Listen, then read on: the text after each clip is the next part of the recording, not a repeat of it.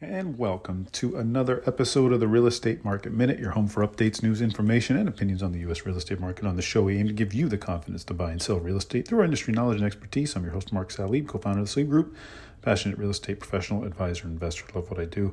Will the Ukraine war impact uh, Florida real estate and other real estate actually throughout the country? I'm getting asked this, uh, believe it or not, and. Um, I got some statistics here for you to start with as to why I don't think the impact will be that significant. Florida is the number one state for Russian real estate investing, actually. Uh, 29% of all U.S. purchases are uh, by Russian foreign investors are done in Florida, 29% of all of the United States.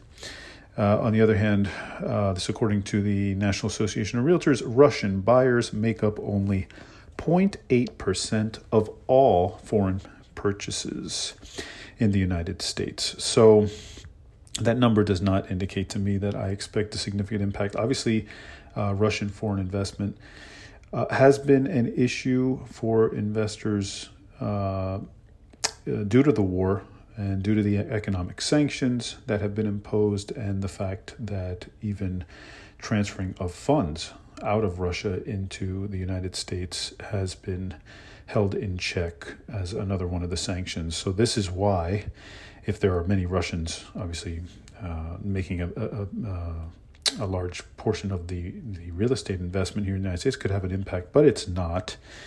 Uh, now, I will say this there is the larger economic issue of the rising oil prices as attributed to this war. Now, as you get rising oil prices and the gas pump uh, prices increase, you could perhaps see some uh, slowdown from that. Now, I, I, don't think it'll be significant. I think it'll be something that will happen though. And if you think about it, when when the price per gas goes up, um, sometimes we get a thing called stagflation. Uh, gas prices going up, and you have rising inflation at the same time as the economy starts to slow.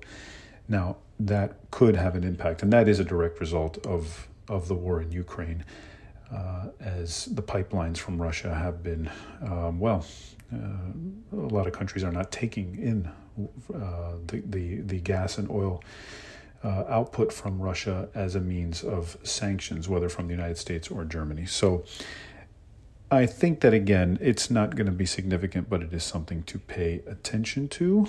That's it for me today. Hope you enjoyed that one. If you have any questions, reach out to me at mark at thesalibgroup.com. Visit us on the web at salibgroup.com and follow us on Facebook, uh, Facebook and Instagram at the Salib Group. Uh, leave a rating for the show and subscribe to help others find the show. Be informed and educated about the real estate market, just like you see on the next Real Estate Market Minute podcast.